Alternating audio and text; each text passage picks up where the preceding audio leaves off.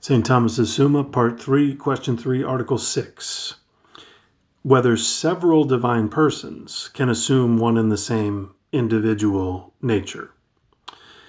Objection 1. It would seem that two divine persons cannot assume one and the same individual nature. For this being granted, there would either be several men or one, but not several.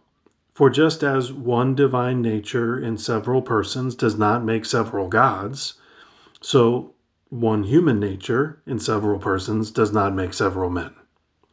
Nor would there be only one man, for one man is this man, which signifies one person, and hence the distinction of the three divine persons would be destroyed, which cannot be allowed. Therefore, neither two nor three persons can take one human nature. Objection 2. Further, the assumption is terminated in the unity of person, as has been said above in Article 2. But the Father, Son, and Holy Ghost are not one person. Therefore, the three persons cannot assume one human nature. Objection 3. Further, Damascene says, and Augustine, that from the incarnation of God the Son, it follows whatever is said of the Son of God is said of the Son of Man, and conversely.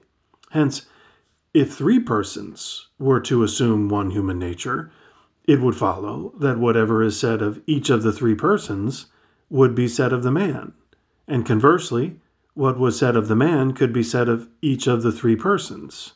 Therefore, what is proper to the Father, that is, to beget the Son, would be said of the man, and consequently would be said of the Son of God, and this could not be. Therefore, it is impossible that the three persons assume one human nature.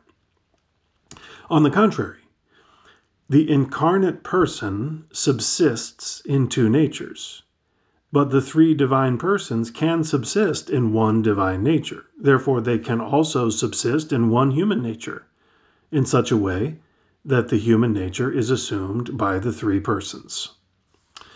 I answer that, as was said above in question 2, by the union of the soul and body in Christ, neither a new person is made nor a new hypostasis, but one human nature is assumed to the divine person or hypostasis, which indeed does not take place by the power of the human nature, but by the power of the divine person. Now, such is the characteristic of the divine persons that one does not exclude another from communicating in the same nature, but only in the same person.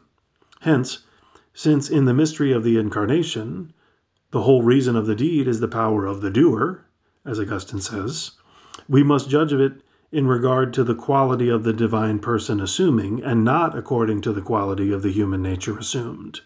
Therefore, it is not impossible that two or three divine persons should assume one human nature, but it would be impossible for them to assume one human hypostasis or person. Thus Anselm says that several persons cannot assume one and the same man to unity of person. Reply to Objection 1.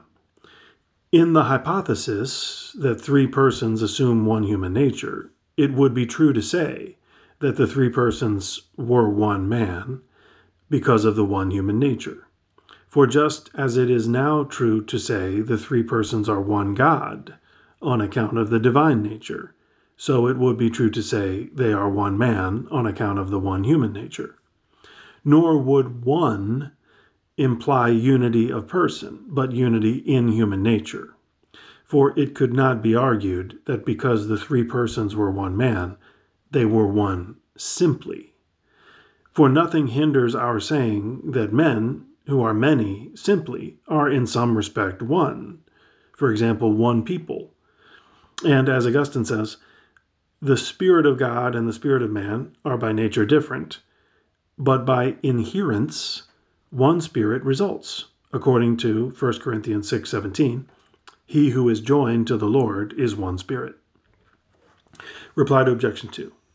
In this supposition, the human nature would be assumed to the unity not indeed of one person, but to the unity of each person, so that even as the divine nature has a natural unity with each person, so also the human nature would have a unity with each person by assumption.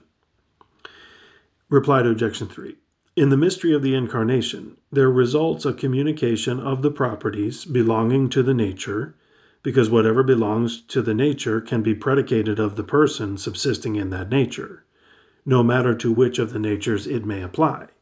Hence, in this hypothesis, of the person of the Father may be predicated what belongs to the human nature and what belongs to the divine, and likewise of the person of the Son and of the Holy Ghost. But what belongs to the person of the Father by reason of his own person could not be attributed to the person of the Son or Holy Ghost on account of the distinction of persons, which would still remain.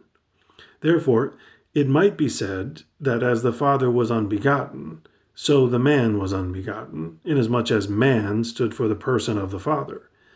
But if one were to go on to say, the man is unbegotten, the Son is man, therefore the Son is unbegotten, it would be the fallacy of figure of speech or of accident, even as we now say God is unbegotten, because the Father is unbegotten. Yet we cannot conclude that the Son is unbegotten, although he is God.